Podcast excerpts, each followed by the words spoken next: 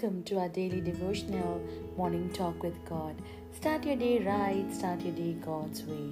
Today's scripture is from Psalms one nineteen, verse one oh five. Your word is a lamp to my feet and a light to my path. Yes, my friend, there, we are always surrounded by negative thoughts, words, emotions, and relationships, because these things can bring us stress, and stress can cause sickness. In the same way, positive thoughts, words, emotions, and relationships bring health and healing. Bible says, a calm and undisturbed mind and heart are the life and health of the body. And in the book of Proverbs we read, my son, attend to my words, for they are life to those who find them, healing and health to all their flesh.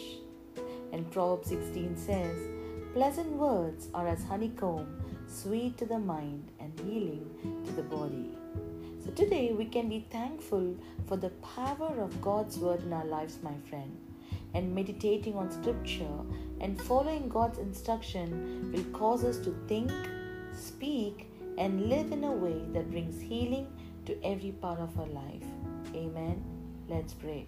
Lord, we thank you, Lord. Your word is a lamp to our feet and a light to our path.